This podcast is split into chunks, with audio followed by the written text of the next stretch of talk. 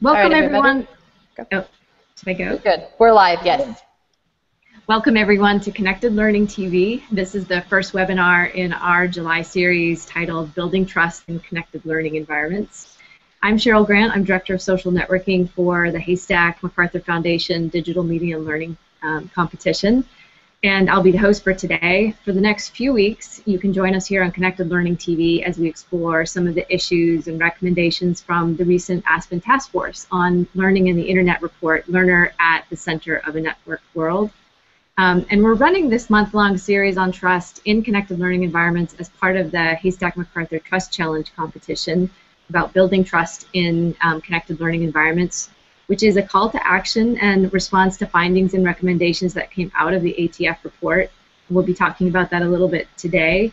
Um, we hope that you'll be thinking about challenges to trust that um, you can identify in real life context and that you'll consider proposals or solutions that you can submit to the Trust Challenge. Um, and so for more information, take a look at the CFP at dmlcompetition.net and uh, you'll have the summer to talk to colleagues and, and institutions and create what we're calling laboratories. Um, and the actual application window opens September 3rd and closes November 3rd. So take a look at that. And then uh, for today, we'll be chatting specifically about why trust matters in connected learning environments. But before we dive into our chat, let's go over a couple quick details about participating.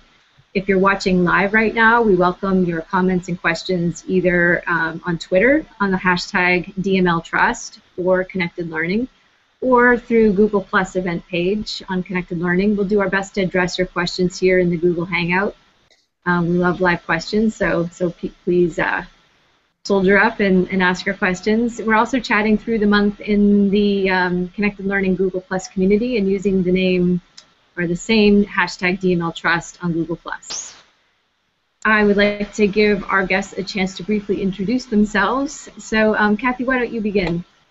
Great, thank you, Cheryl. Uh, my name is Cathy Casserly. I am a fellow with the Aspen Institute, and specifically my work with um, the fellow uh, during this tenure will be actually following up on the reports of the task force recommendation. I was a member of the Aspen Institute task force, so I was part of the membership that sat around the table for over a year, really identifying the challenges with the connected learning world today and how we can best uh, move the agenda ahead. Great. David, would you like to let everybody know who you are? Sure. My name is David Preston. I teach high school in California. I'm being joined part-time right now by my daughter Tara. And I've for the last three years I've been piloting something that we've been calling open source learning. And in a way that has more to do with thermodynamics than software because what we're really talking about is exchanging elements of our community with the surrounding environment and using the public internet as a way to directly connect students with resources, mentors, and experiences that can help them join the culture successfully that they're expected to work within once they graduate. Gabby, do you want to go ahead and introduce yourself? All right. Um, I'm an advocate of open source learning. I just graduated from Dr. Preston's class, and um, I went through the whole process and created a blog, and um, it really, I, I really learned like how it works through him, and yeah, learned some cool stuff through it. Great, thanks, Gabby. Nick, do you want to introduce yourself?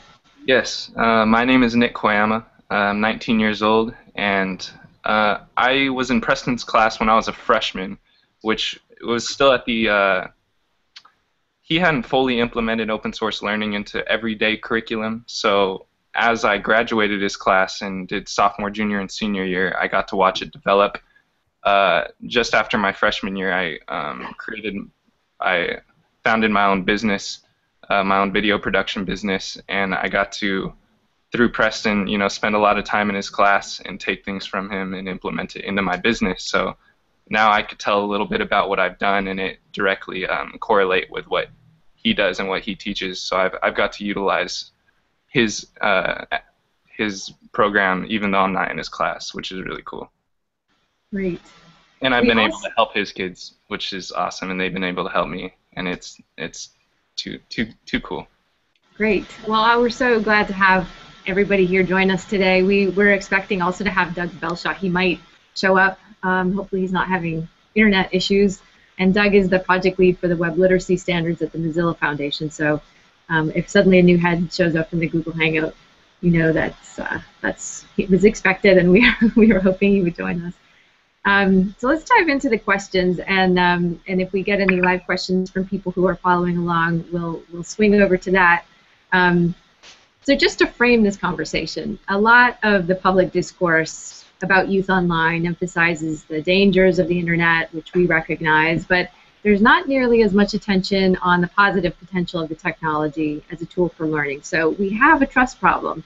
Um, and while we're talking about trust and all that it means, and we're going to have a very strong representation from the classroom perspective, um, we are, are, we are essentially talking about trustworthy learning environments and everything that includes online, in school, at the library, in databases, so basically connected learning environments, and this involves parents, educators, learners in multiple locations, offline, uh, online, and it also involves policies, laws, codes, code in terms of programming, um, and business models. So just to set the stage that we are talking about the, the big the big version of, of trusted learning networks as well as drilling right down into to student learning experiences. So with that, my first question is, um, and we'll let's go from from uh, uh, left to right with with this first question, and then we'll we'll mix it up a little bit. My first question is, how do you define trustworthy learning environments, and what does it mean to create a trusted environment that would allow young people to pursue their interests in ways that optimize their safety and privacy? Cathy, if you'd like to start. Great. Well, a big question uh, to begin, and I think a big challenge in the environment that we're in now. So um, I, I think one of the things to do is just to step back and really understand, you know, the schools and the way the schools are structured now are really built on a model that that was appropriate for the time, which was more of the industrial model. When we didn't have the digital age, we didn't have information that could really flow throughout the world like it can now, and we and we could and the mechanism for engaging students in learning was really through the vehicle of the classroom itself. And I think what we see now in the learning environment of schools is that the model has changed, it's broken down, and kids live in a very different world outside of school than they do inside. So I think we're already beginning to see the kind of the chasm that exists uh, for students in learning. And so as the world has changed, one of the great um, kind of features of our educational system is it's a democratic system. And democratic systems are really strong and they're really stable and stable systems are really difficult also to change. So that's the upside and that's the downside that exists. And so the laws that exist to protect our students, which everyone cares about, are based on the world of 20, 30, 40, 50 years ago and haven't kept up with the technological change. So right away we have a we have a we have an issue with what does it mean for students to be connected and how do we connect them with the larger world when we can now open the doors and essentially allow anyone in is kind of the, the scary version of it. And I think what happens, and I think this happens really in a lot of situations, is you know there is a risk and you do have to be smart and we do have to teach students and adults to be smart on the internet. Uh, adults can get scammed on the internet, etc. And so what we have to do is figure out how to create this environment where students can really learn and collaborate and share. I think some of the things that the students were already beginning to talk about in their introductions because it opens up a whole new world for learning in a way that we're just not taking advantage of right in that right away.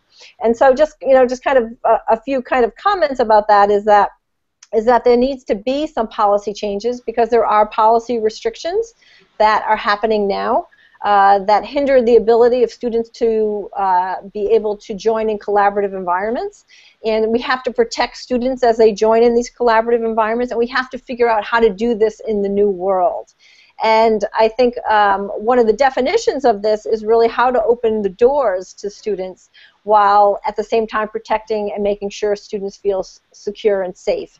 And it's very much an analog to the world of offline. You know, there is bullying that happens that's offline as well as online. And so there's new social norms that we have to make sure we continue to push for and we continue to encourage as part of this new ecosystem as a new trusted environment gets developed. So that's kind of kind of some of the, the, the kind of a broad broad response to the question, but I think it's important to really set it in context. That was excellent. Thank you. Um, David, do you want to tackle that very easy question? the very easy question. I was glad that you picked on Cathy first. I'm actually going to make the question a little bit more difficult before I attempt to try and answer it. Um, I think that when we talk about things like the internet, that's fine. Before we talk about things like the internet, we have to decide what it is that we're talking about. And most of us in the public sphere don't really have a deep understanding of what the internet really is. It gets described in terms of pipes or real estate or other metaphors that make it an accessible concept. But I think for most of the public, the internet is still seen as a toy or a tool or an add on to something as opposed to really a set of decisions about how we choose to communicate. And while a parent may still look at the internet as something to take away when their young person is doing something undesirable, we're looking at you know, uh, some of the richest real estate is a block closer to the New York Stock Exchange because it gives an advantage on transactions that is worth billions of dollars every year. And in that environment, we have such a massive disconnect uh, between, say, for example, the public's understanding of net neutrality or the public's understanding of how we can establish communities of critique and interest and economic value through relationships um, that I think we're really sort of a long way away from establishing a baseline of what we mean when we say digital literacy. Um, when I came to teach high school, I had been at UCLA for 10, 11 years, and I had run a management consulting practice. So many of my clients and students, the best of the best, the brightest of the brightest, were complaining about school in a very different way. And the isolation that people experience in schools and the disconnect from the culture they're expected to join when they leave school means that instead of adapting school, which is a very robust institution and very good at what it does, and as Cathy said, it was built for its time, it's nobody's fault, but it's everybody's responsibility. We need to find ways to enable school and the people within it to adapt to the changes in our culture and technology instead of trying to um, shape our culture and technology into an acceptable form that goes along with school policy. So, for me, a trusted environment um, is one in which you say to people, I'm going to believe in you. Emerson, you know, I teach American literature next semester. Emerson said, if you trust men to be great, they will prove themselves great. Uh, it's the ultimate faith-based initiative because the fear factor is, geez, if I let people do what they mm. think is a good idea, it might not be my version of a good idea. And this is all before we get to the policy and laws. Socrates got in big trouble because he went around asking people questions that he didn't know the answer to. And when you do this inductively and you do trust students, the big fear is that they'll do the wrong thing. What I've found in my communities, in my classrooms, is that over millions of artifacts produced, say, in the last three to four years, nothing, nothing has gone wrong. And a big part of that, I think, is that students are rightly concerned about what happens to them next after they graduate. Unlike when I went to school, they can see the whole world and the public discourse about their schooling right there on their smartphones. And they understand that they don't necessarily have the level of confidence that we did. When I went to school, it was a very directed experience. I believed in my teachers. If I didn't, my parents helped me right away re-believe in my teachers, and that net was was very specific. Uh, now I think there's there's a lot of concern about. It's not just Johnny. Pay attention because that builds character, even if you don't like your teacher. The next generation isn't going to have it as good as their parents. So the good news is that in this bouillabaisse of culture, we've got a massive opportunity. Students, in my experience, are far more willing to engage when they can believe that there's integrity at the other end of the conversation. The biggest challenge I have is trust. Not me trusting the students, but getting them to trust me because they've all heard a wonderful story on the first day of class, but usually the other shoe drops and it's a, another flavor of the same old ice cream. So I think the simple answer to your question is a trusted learning environment is an environment in which people can create the space to take the risk and actually trust each other. The harder question is how do you create a trusted learning environment in a culture that tends to lean toward command and control whether we're talking about levels of bureaucracy and legal policy, or even how we do things like manage traffic. Great. I saw uh, both Gabby and Nick. I saw you both nodding your head when um, when Mr. Can I say should I say Mr. Preston or David Preston? can say David. Doctor. um, or Dr. Preston, sorry.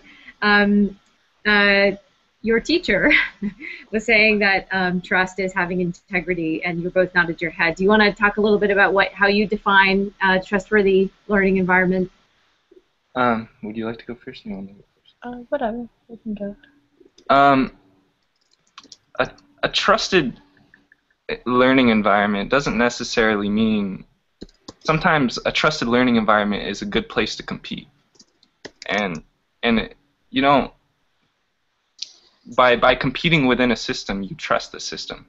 And something that Dr. Preston has been doing is uh, his masterpiece projects, and there's so much trust within within his little community that he built that kids aren't even they're fully focused on themselves and they're doing it in, in a way that, that they're really pushing themselves. So when you're building an environment, a trusting environment, you're you're kind of setting up a place for kids to compete with everything that they've been taught thus far. And um, I, trust is a big thing, but but trust can only be kept there if, if you're constantly being challenged. If if you're sat in a room for 60 minutes a day, and you know, and it's the same old thing, and you're not too sure where this is going, you're not going to trust your teacher or the the education that you're getting. But if you're constantly being challenged and you don't know what's around the next corner, well, in order to take that step, you need trust. So to create a trust environment, you also you have to make trust a necessity and not a choice. And um, challenging your students to the maximum with all the tools in, in the earth, you know, is trust is a necessity to that, and that's what um, this kind of learning will will push out of people. So trust trust is trust is the, the question, but really the question is how to how to challenge every single student simultaneously while allowing them to collaborate uh, using all the tools. So.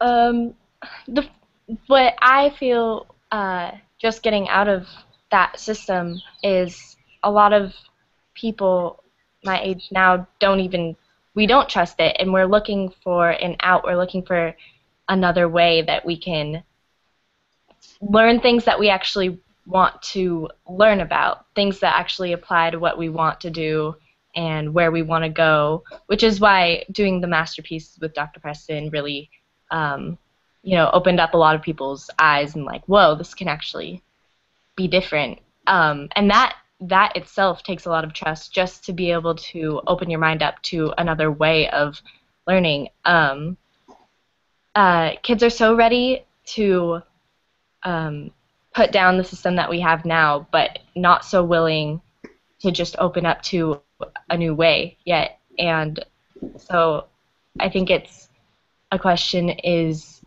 how can you make it so that it's a lot easier for kids to understand how and why um, this a new way of learning or um, trusting the internet can work out for them. And it'll it's a lot easier now because um, implementing using technology in class and stuff that kids can connect to can really help um, you know their the way they look at things so. And if i may add on that um, i think there will be somewhat of a social blowback when we start implementing things like this.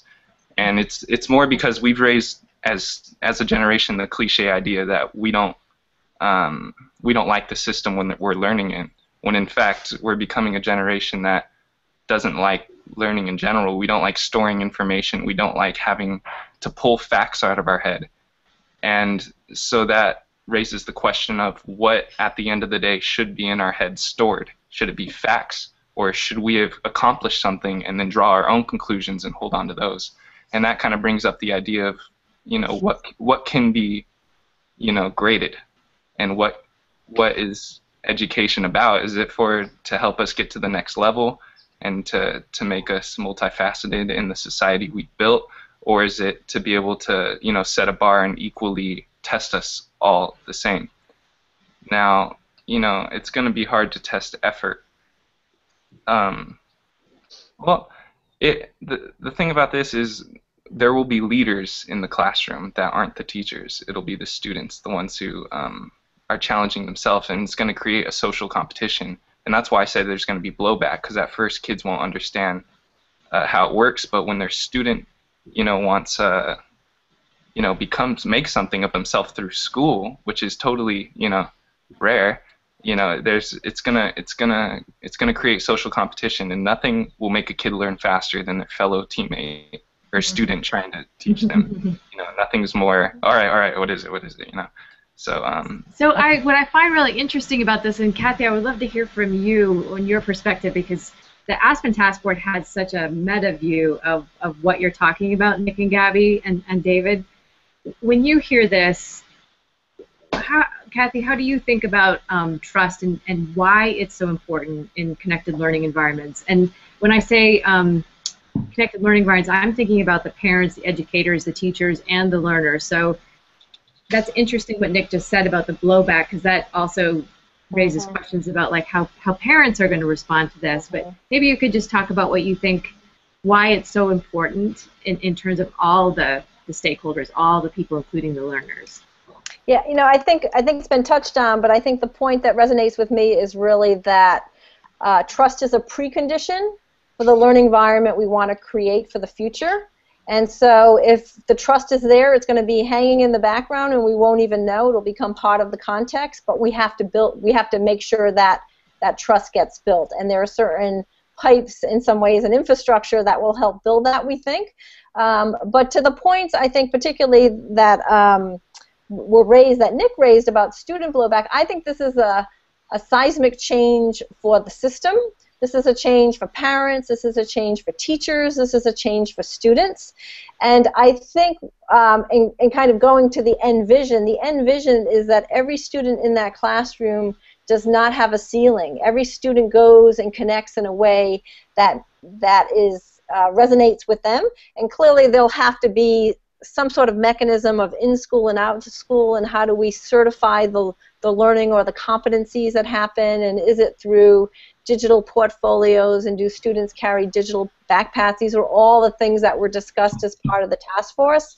So the, so the question is how to create this new world of learning, which will allow which will allow the student leaders to emerge, which will allow the teachers to still be the professionals that are needed, uh, that uh, Dr. Preston certainly seems to be with his um, classroom, but how he guides the students as opposed to filling the vessel of the knowledge, right? So that's the old school model, that you have to carry this knowledge with you. And in this new world, we also know that the the learnings uh, that we need and the competencies are about being able to assimilate information, about working in teams, about leadership. And there'll be a leader who will emerge in that classroom, but there's going to be other leaders you would never even imagine that could emerge from that classroom because they carry a skill set that the current structure of the classroom classroom doesn't allow them to bloom.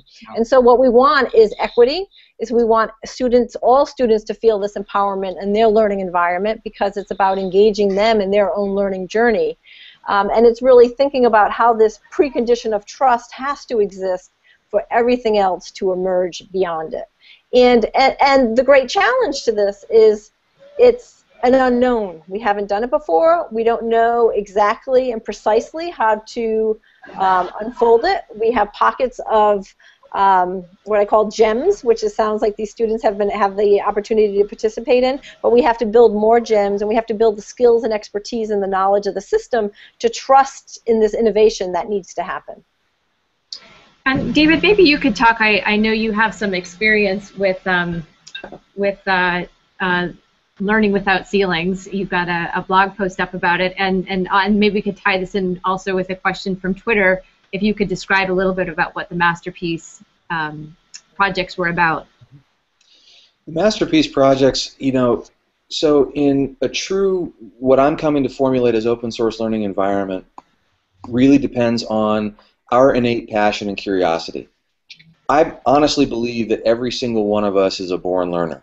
It's how we survive, whether you look at 30,000 years of evolutionary orienting response to our environment or the things that we become curious about as youngsters. I have a daughter who's five. I watch it every single day. And over time, systemically, formal institutions of education not only don't help that, they tend to quell it because there's such a desire to avoid punishment and seek institutional reward that the personal sense of curiosity and passion dies along the way for all but the most resilient students.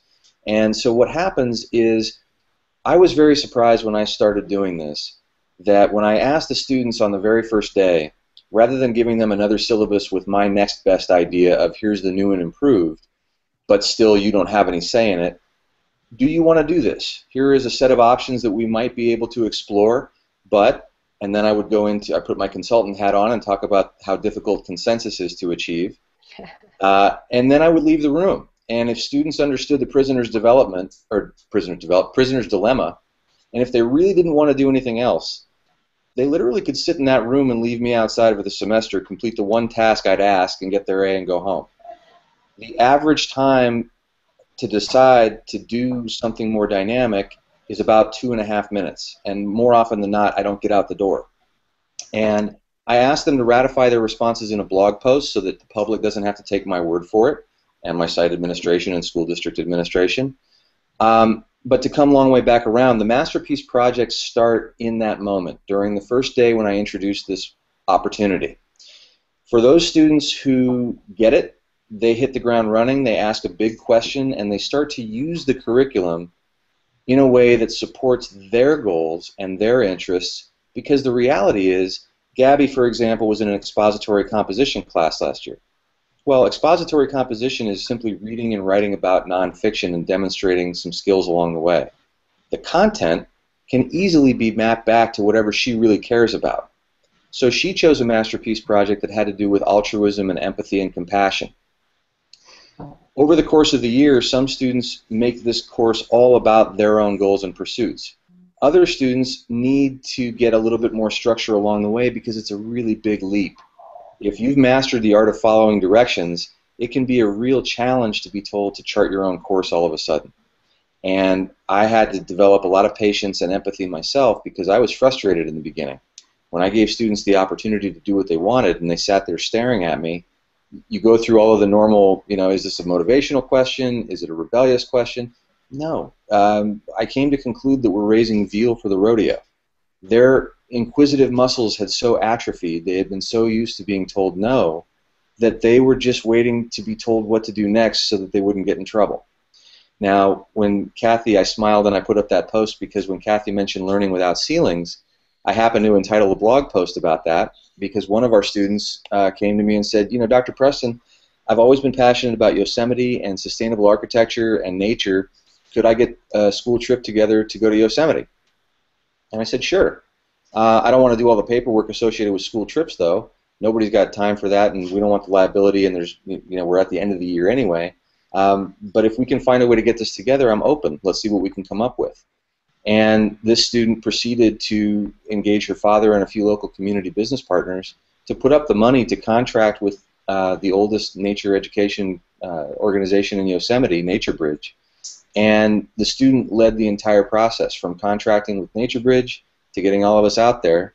And when students do this on their own, everything from the choices they make about platforms and research and curation, you here we live in the information age, it seems to me that a reasonable baseline for our education system should be can a student find, analyze, evaluate, and act on the best information that humanity has to offer? Whether they have permission or not, can they find out those resources?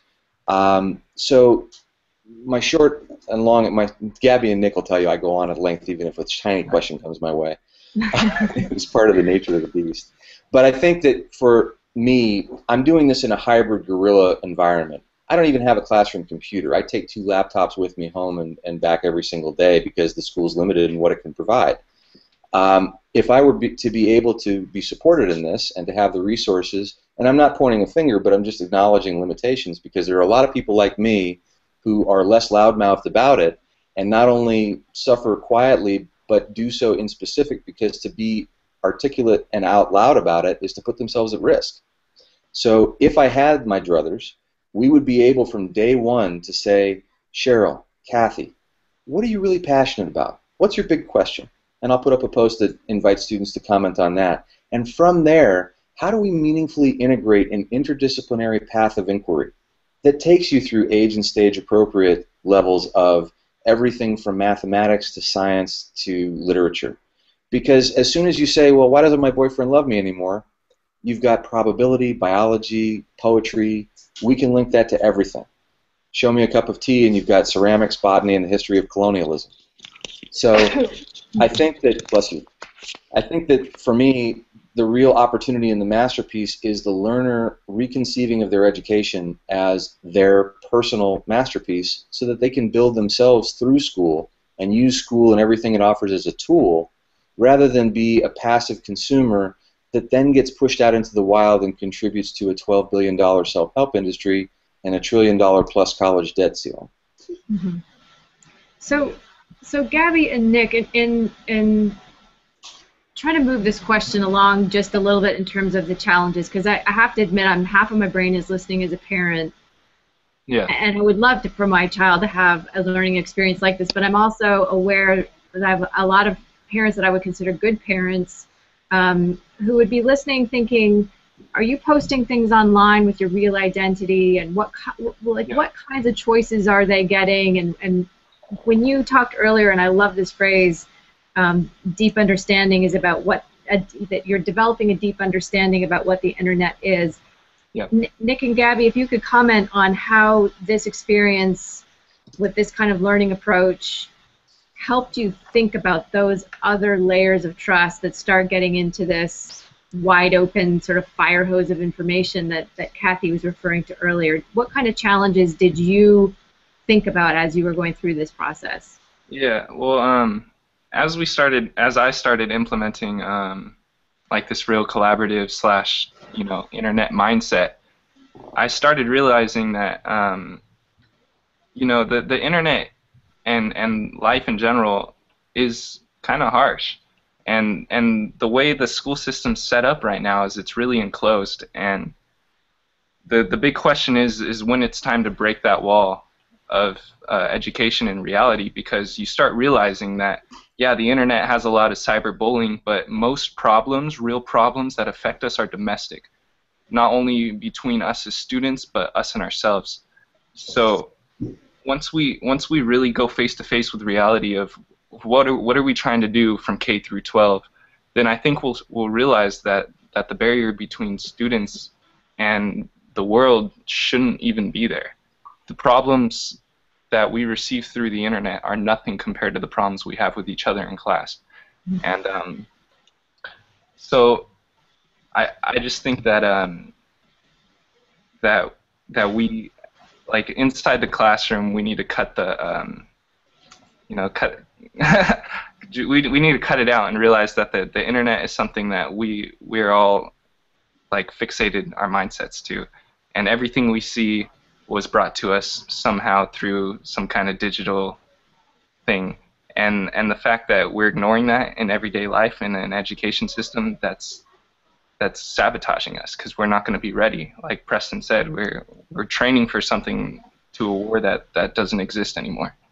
And um, I think a lot of that has to do with uh, um, we we don't revere education too much. You know, colleges used to be so renowned because that's where the libraries used to be. Well, now we have every every piece of knowledge at a click of a button, yet we don't access it. So I think to create an environment where we where we feed on accessing the unlimited is is what we need to do to gain trust. And um, like I said, we just need to keep the kids challenged because if they're not challenged, then they won't trust anything. And we're not challenged now, and we don't trust anything now. I don't. Yeah, like I, I didn't. I got pretty moderate grades through school, but through using an open source kind of mindset and building a company, and getting everyone in my school involved, and you know, taking everyone's talents and putting it together and actually creating something I was able to to form an education and a portfolio that'll get me anywhere. And I um, I got most likely to succeed at my school. And it, it's just like there's things that are that are proving to be um, extremely truthful and extremely real when it comes to dropping, you know, stepping into a world, stepping into reality behind in the classroom. You know, mm-hmm. it, it's it's seen by the outside as slightly dangerous, but if you knew what was going on inside the classroom and inside our heads as kids, that's a walk in the park. And I'd like to piggyback on that a little bit because when Nick and I met, Nick had come out of another English class with another teacher and had had a very different set of experiences. and when, and and I'm putting it diplomatically. And when we met, uh, Nick was expecting more of the same and was really sort of counting the days. And Nick is a videographer and an independent filmmaker. And when he said, "Well, can I do this in video?" I said, "Sure, why not?" And for a moment, you know, as articulate as he is, he was visibly stunned. I mean, there was a moment where we kind of stared at each other, and I shrugged and said, "Well." And then things started to progress from there. Um, but I think we make a mistake when we just assume that learning is a function of an individual. Uh, learning is a function of the spaces in which we find ourselves as well. And you read all of the research in education and elsewhere about how connectivity accelerates and amplifies our efforts. Nick was able to see himself in a different way because he started to have the courage to be more of himself out loud in that environment. I think for most people, when they go to school, they check a big part of their personality at the door. They bring the part of them that they think is school appropriate, and they leave everything else at the school gate or further at home. And I see in the chat there's, there's a question about tracing my beginning of open source learning. Um, this goes with a lot, you know, when we talk about trust, we're really talking about courage. And we're talking about uh, fear of the unknown and, and, the things that make us want to withhold and, and, be less than ourselves. Um, for many teachers and many students, the idea of being available on the public internet for critique, for sometimes attack, is a very daunting prospect. And I don't take it lightly. Uh, there are a couple of trolls who follow me around as well. And if I didn't have support from some very key people in my organization, what I do wouldn't be possible. Um, if I didn't have support from students, what I do wouldn't be possible. And that's why I think the Connected Learning Alliance's role is so important because, as Cathy said earlier, we do have you know these gems, but then the question, and this is a you know, the insidious part of the entrepreneurial Silicon Valley culture is, so how are you going to scale this? Well, so now every teacher has to be an entrepreneur and a marketer, and then you get into questions of, well, are you, you know, somebody even told me recently, uh, you're profiteering on students, and I'm thinking, sure, if you think that I'm making money and ego points from teaching high school, you obviously understand the proposition, right? um, but I think that we have these opportunities to be more of ourselves in public and share. And I love losing arguments. My students will tell you I actively look for an excuse once in a while because we don't have any models in our culture. When was the last time you watched cable television and saw somebody say, you know, wait a minute, uh, geez, you actually have a better idea than I do. Thank you for helping me understand this differently. um, I think that for a lot of us, I really want to see us move toward a Wikipedia way of doing public education and away from an Encarta way of doing education. And I think that for me, what that looks like is if we all shared platforms in common or at least media in common that were translatable. You know, I know Cathy was the, the former CEO of Creative Commons, right? That's right. And so whenever I put a work up online, I could attempt to protect it. I could attempt to charge for it. Uh, I've been solicited to do those things in the past. And my attitude is, no, I want to show you with a license that you're able to take it and do whatever you want with it because this is an act of generosity. When we learn together, when Nick and Gabby curate their blogs, yes, they're creating individual value for themselves because when I look them up, whatever other party pictures they collect at college, I know that I'm going to see a record of a learning life. But at the very same time, they're creating a curriculum. They're creating a path forward for other people who may not have access to a teacher or an adult who's in that position. But by looking online, they can see how somebody tackled that or somebody pursued it, and even if it's not their content or their process, they'll be inspired to find something that's just as suitable for them. And so I think if we are more comfortable being ourselves and taking these kinds of risks, I may get slammed once in a while.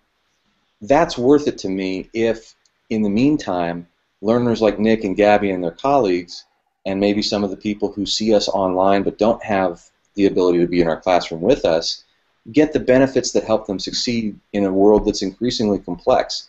The other part of this is that the previous curriculum, when I say interdisciplinary, I'm not a content expert across the board, but I am a connector for those areas that I don't know so well. And when we talk about the traditional siloed curriculum, school is the only place where life works that way. Mm-hmm. And because we don't know what the next industries are going to be, and we don't know where the next jobs are going to be. I think it's important for all of us adults to acknowledge we're helping guide and prepare you to solve problems and think critically and creatively. You know, I love the language around the Common Core. I don't know that testing is the way to get us there. And then you, you just tip a toe in that argument and then you're in the reform union thing, and that's not what I'm talking about. Mm-hmm. I love tests. If I get on a plane or if I go in for surgery, I want to know that person's passed the test. Mm-hmm.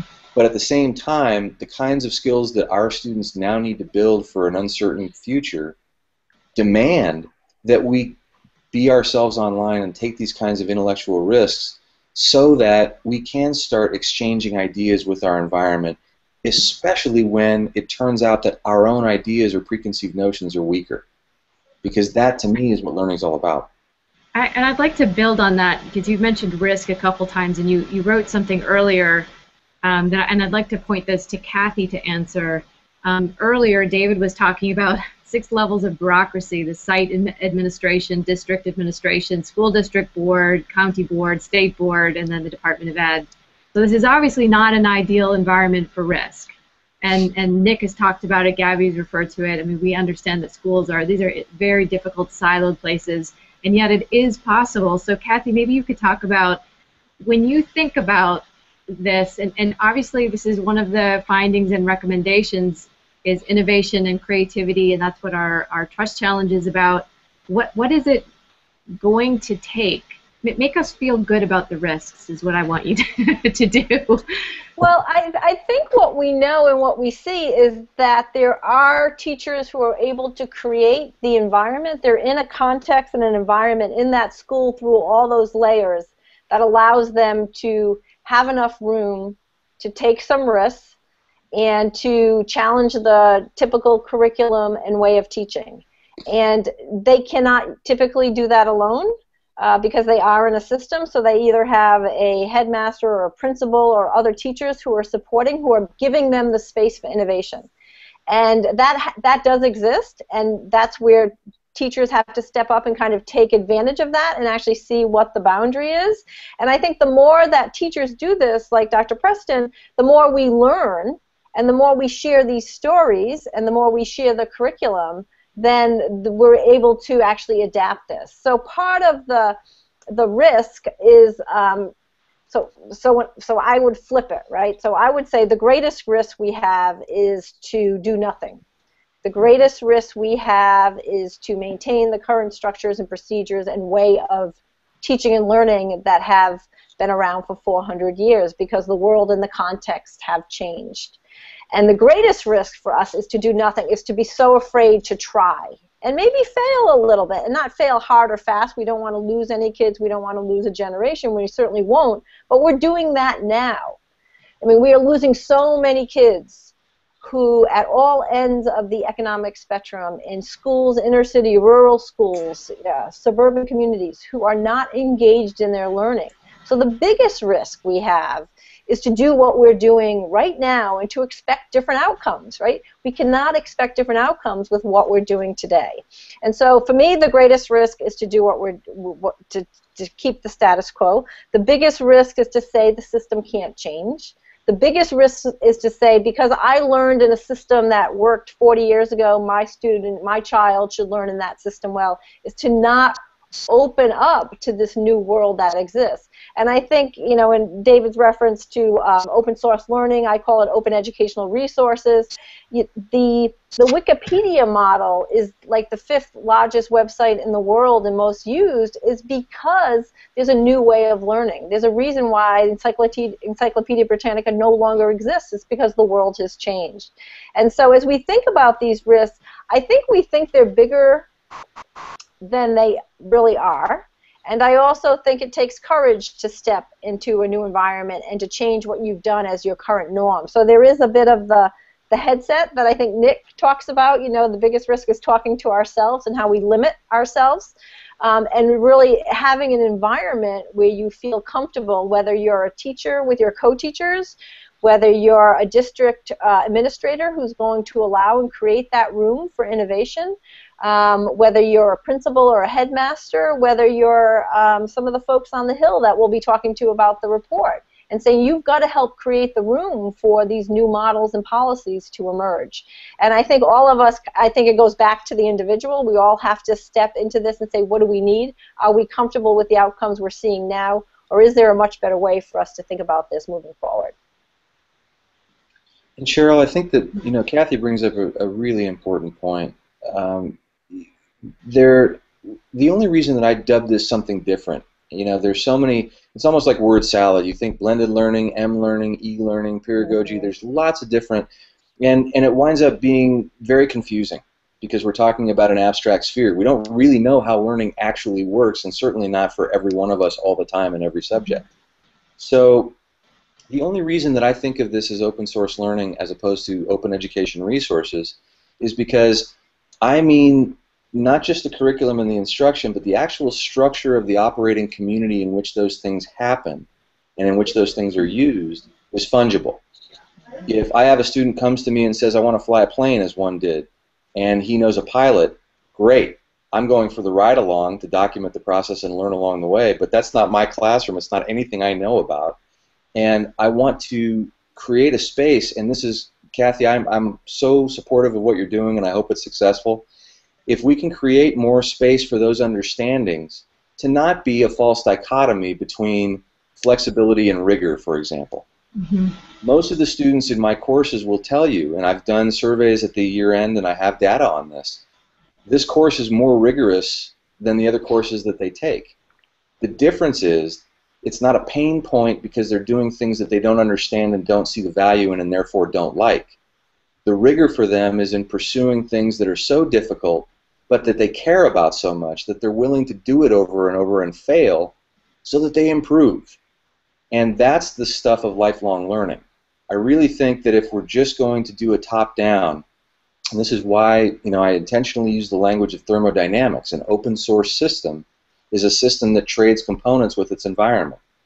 If we move away from the learner as passive consumer and we require them, as Nick said, to have a sense of agency and to step up, yes, it's very difficult, but better we should do that as a young age so that we avoid this ongoing generational condition of, phew, I'm done with school, I don't have to learn anymore.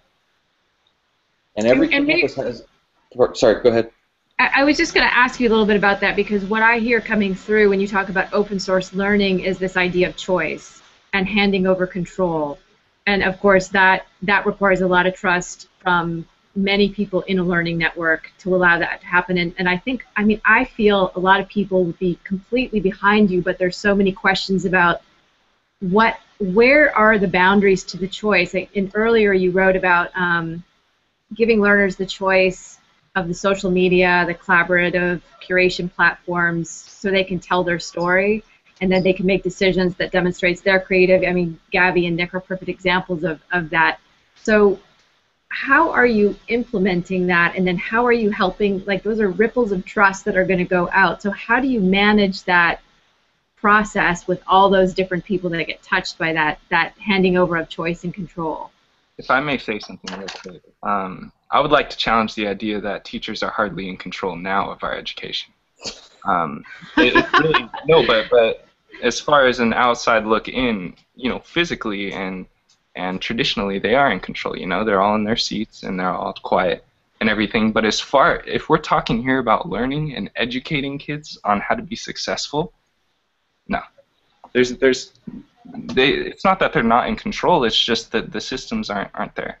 Although uh, I'm gonna pu- I'm gonna push back on that just a little bit, Nick, because one of the things I was reading through some of the blog posts, you could see that even students had to go through a transformation between feeling skepticism about yeah. what was presented to them at the beginning, and they themselves have to go through and recognize, oh, when I'm given control and when I am, and I take this these choices seriously, that that is actually a process that you had to go through. And so I think what I'm trying to say is not necessarily whether uh, teachers are in control, but that we all have to go through this process where we understand this is this is going to be okay.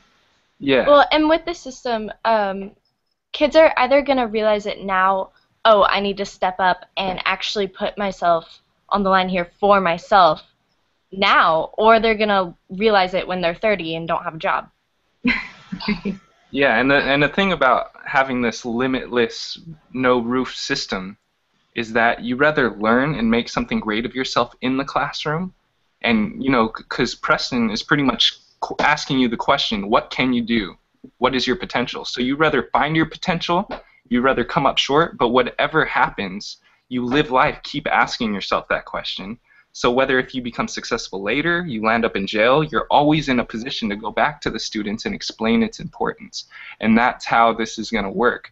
Is it's not just students and then you graduate, okay, here's the next students, teach each other, go on the internet. It's look at these kids, what they have to say, how much like I, I go into Preston's class now and, and teach about what I'm doing and and the effect the impact that I have on these kids is ridiculous. It's nothing I've I've I've ever been able to reach and um, just being able to to question myself and what I can do was so key to my success this far. And um, we just got a great question, and we only have five minutes left, and I want to make sure everybody has a chance to respond. Um, and thank you, Nick, because that was that was perfect back and forth. Uh, but I do want to get this question out here because I think it's an excellent one, and it, it it's asking the question is it fear of risk or is it a lack of models to manage variables and induce familiarity, transparency, and trust? I just think that's a perfect question, and um, I'm just going to open it to anybody that feels like that resonates and they have something they'd like to say about it. I think uh, let, let, can I just jump on for one second? I think that question is really well worded, and I do think that this new issue of trust and the trusted environment requires transparency. It requires openness. It requires us to step forward in a way we haven't historically. And those variables are really important and and at the same time they're new models and so we have to teach ourselves what it means now to be transparent as a teacher in the classroom in the world in sharing our um, drafts of comments or uh, um, you know documents that aren't quite polished sometimes, right? And and and at the same time, it's a fear of fear of the unknown because we haven't done that before. So we have to bridge this world, and we have to show successful supportive models. And we also have to show models where people tried and it didn't quite work out, but they learned and then they tried again because that iteration is really going to be the the model of innovation here that moves forward. Agreed, and I'd also like to suggest that you know in this environment Look, I was one of those people when the Lakers first hired Phil Jackson. You know, the guy's making six million dollars a year. He calls two timeouts a season, and then when he calls a timeout, he walks away. And you think, what's this guy doing? How is he teaching? How is he responsible for executing the terms of his contract, even? Then you come to realize that he's creating space where learners and colleagues can be their best selves, and if they're not going to be them best, their best selves, that that process will also be transparent analyzable, evaluatable, and actionable. And in this environment, you know, if you look at the member blogs for each of our learning communities over the last three years, you will see some that are not populated. You will see some that are populated poorly. You'll see some where students have stumbled. You'll see some where I have stumbled. That's the human condition, and that's what we need to stop being afraid of. In this environment, I would much rather have a conversation with a young person in which they tell me, because I don't penalize people for not using technology. Some people can't get to devices, there's economic issues, there's access issues, um, and sometimes within a community, if there's a large enough uh, problem with connectivity, then that gives us the juice to be able to go to a provider and say, we need to get our community connected. But even for the individual student, um, if someone publishes something that is off the reservation or if they stop publishing, I contend that we are much less likely to have a Columbine, a Virginia Tech, in an environment where everyone is being themselves out loud. You know, the First Amendment is not only there to ensure our freedoms of communication, it's there to let us know who among us needs help and needs education. So, to me, I think that as we move towards this transparency, we don't have to have the thing. This doesn't have to be a model in the sense that we're guaranteed a happy outcome. I think that it has to be a model where we begin where we started this conversation with a very simple value that says, I trust in the best of people to do the right thing more often than not, and that we're all in this to learn. And from there, good things can happen. That is a great note to end on. I'm so sorry to have to do this. This is where I have to be the bad guy and say it's it's three o'clock and we are out of time. But we are going to continue this conversation. Um, it would be great, Nick and Gabby, if you stay engaged in this conversation. It just I, I know that a lot of people are probably very interested in your perspective. um, and you can do that. Um, this is our our first webinar for this month-long series, um, but we're going to keep having conversations so we don't have to pause, uh, or we do pause, but we can continue it. Um, we're encouraging everyone to keep this energy going by using the Twitter hashtag DMLTrust and by getting involved in the ongoing conversations within the Connected Learning Google Plus community. We're going to have a full video recording of this webinar available immediately on Connected Learning TV. That's www.connectedlearning.tv with other curated content on the way um, that you can share with your network. And mark your calendars for Tuesday, July 15th at 11 a.m. Pacific and 2 p.m. Eastern for the second webinar in the series when we talk about trust challenges. We got to a little bit of those today, but we're going to talk about those in a big way. Trust challenges across connected learning environments. Uh, thank you um, to everybody. Uh, oh, oh, also, we encourage you to check out the recent Learner at the Center of a Network World report that Cathy was hugely part of. Uh, it's a, re a, report by the Aspen Task Force, and you can find a link to that on the webinar archive page as well. So thank you to everybody. This has been a great conversation. I forgot that I was moderating. I was getting right in there, responding, and had uh, um, a lot of uh, light bulbs go off as everybody was talking. So thank you to everybody, and um, and we'll see you on on the next webinar. No problem. Thank yeah. you. Thank you. Thank you. Bye bye.